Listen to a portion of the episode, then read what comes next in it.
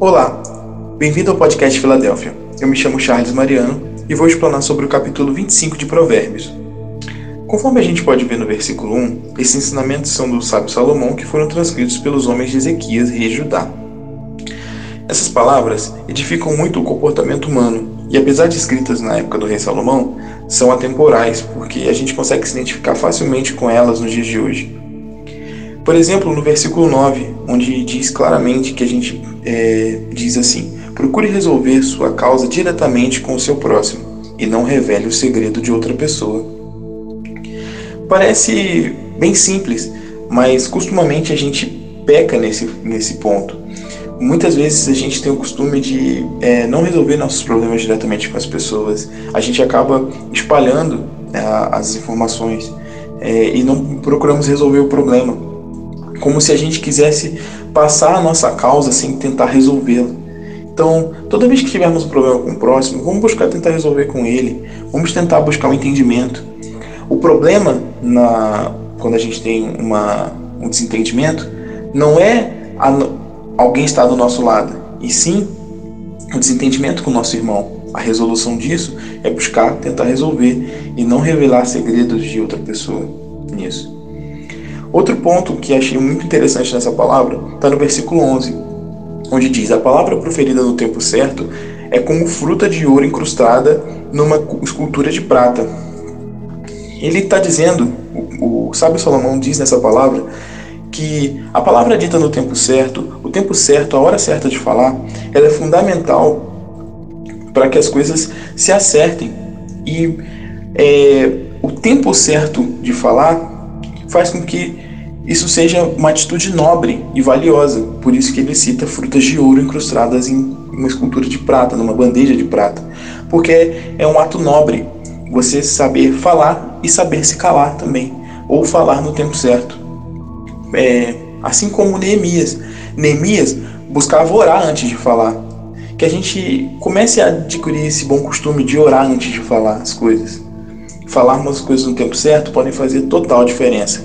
Com isso, eu indico um livro chamado O Poder da Língua, que fala muito a respeito de como devemos falar e o que devemos falar.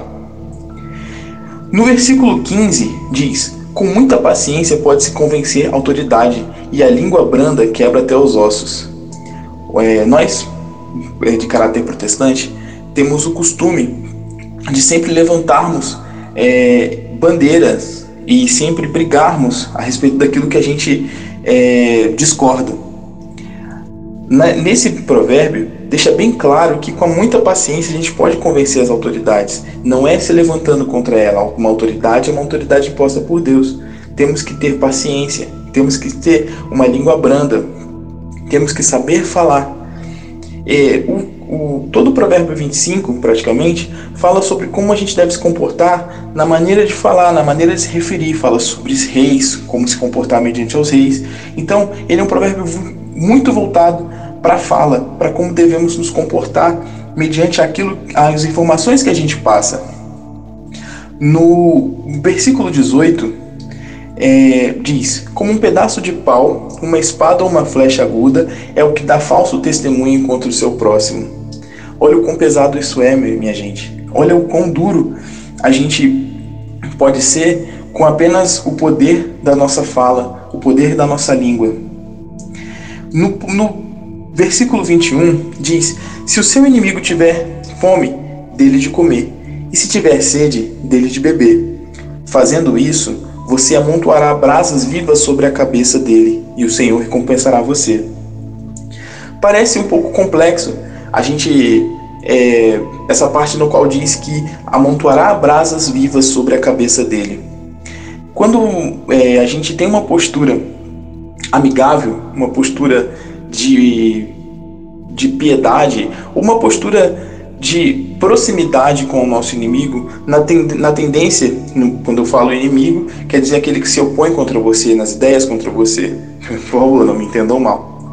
Mas é, quando, a gente, quando a gente tem uma postura de aproximação, ele, tá, ele diz nesse ponto, a visão que eu tenho a respeito, é que quando ele diz que amontoar brasas vivas na cabeça dele, é que realmente, assim como o ferro é derretido, mediante ao fogo, o coração dele é derretido mediante a sua bondade. E assim fazendo com que vocês possam se aproximar. Aquele que estava distante possa é, reatar laços, entendeu? É, o versículo 28 também é muito importante ser apontado, porque ele fala sobre um dos nossos dons, que é o domínio próprio. Diz: Como a cidade com seus muros derrubados, assim é quem não sabe dominar-se. Uma cidade com muros derrubados é atualmente vulnerável, é fraca. Então, aquele que não tem domínio próprio também é altamente vulnerável, é muito fraco e acaba é, tomando posturas, às vezes, que é, infringem os limites dos outros e acaba sendo altamente destrutivo.